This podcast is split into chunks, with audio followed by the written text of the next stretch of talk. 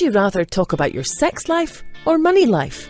Surprisingly, most people would rather not talk about money, how to save it or invest it.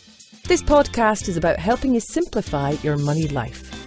Delivered by Dr. Henry Joseph Speck, a psychologist by training, Henry is a seasoned investor with over 40 years of successful investing in real estate, stocks, and other alternate forms of income generation.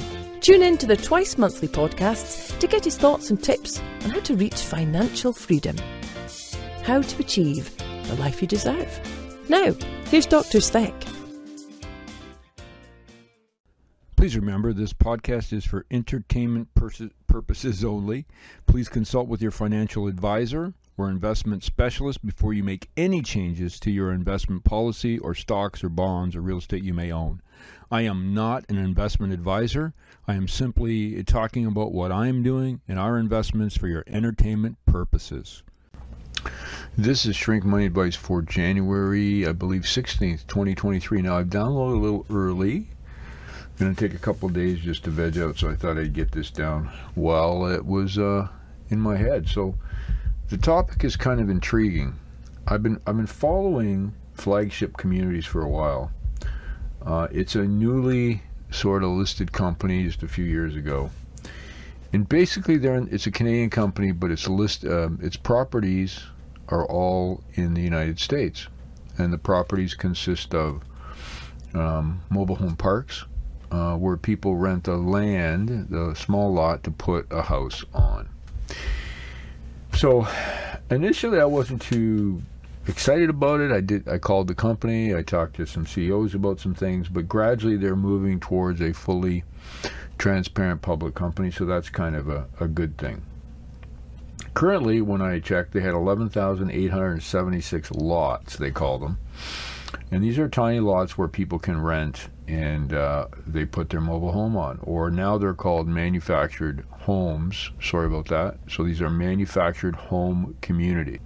Now, historically, if there are any issues with um, the economy, these types of um, starter homes, you could call them, or downsizing homes, or livable homes, don't usually experience the same kind of stresses that say a regular um, type of uh, real estate or apartment you know building may be with regard to rents because people who have these homes they own the homes and on these lots they would place their uh, mobile home and they pay on average to flagship $385 per month us per lot they also pay all your their utilities, and Flagship is now uh, individually metering each uh, home for water.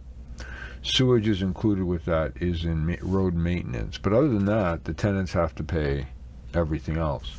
Now, if you think for a minute, to um, move a home, let's say let's say someone says, you know what, I think I'm going to go live somewhere else. They they can't just move as they would in any uh, rental or apartment. They have they have to actually get someone to move their house. Costs anywhere in Canada from five thousand to ten thousand dollars. I'm not sure what it is in the different parts of the states where these uh, mobile homes are located, home parks, but they are uh, it, it's costly. So most people do in fact pay their rent because if they don't, it causes a whole host of problems. If you work out the market cap of roughly 300 plus million dollars, the average cost per lot if you were to buy shares would be $25,261. So on that investment per lot, they're returning $385. Now, there are a couple of things that kind of also intrigue me about this. Most, uh, I know, for example, even though they don't own mobile home parks in Nova Scotia, most mobile home parks uh, around the world are exempt from rent controls. Um, so in Nova Scotia, for example, there are no rent controls on mobile home parks. It's um, quite similar in many of the locations in municipalities and states where um, flagship operates. So it's kind of boring, uh, but there's a significant amount of mobile home parks owned by families, which can easily bought, be bought up once the prices sound reasonable. The big infrastructure has to do with sewage and water. Uh, hydro is generally already on site, and, and the tenants do pay for that, or they pay for heat or lights, as they say, uh, depending. Uh, there are then security issues and, and regular sort of land maintenance, whether that be landscaping.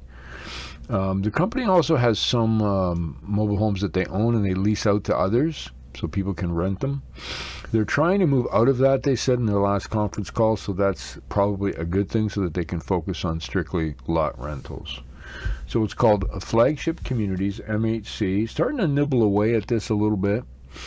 Um, it's about 87% uh, price to book value, so it's it's getting close to its value. But I just think as we move forward, it's going to be something that uh, might not be a bad way to diversify a little bit um, and still maintain some sort of boring uh, dividends. I believe the dividends are in the three and a half percent range and easily payable from their the cash flow.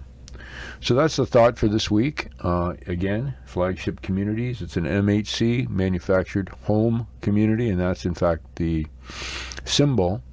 Uh, the only other, I guess, sort of, this is the only really clear mobile home park company in Canada. The other that has a significant w- uh, amount would be Killam, and they operate most of their uh, mobile home parks in in Canada, obviously, and in Atlantic Canada. Who and those mobile homes are not um, um, pulled into the rent controls of the province of Nova Scotia and other provinces. So, still following Killam. Haven't pulled the trigger on them yet because they're still a bit expensive. Looking for a market downturn to be able to do that. This is Hank for Shrink Money Advice. You have an amazing day, and we'll talk soon. You have been listening to the Shrink Money Advice podcast with Dr. Henry Joseph Speck. Remember to pick up your copy of Dr. Speck's latest book, Shrink Money Advice, on Amazon.ca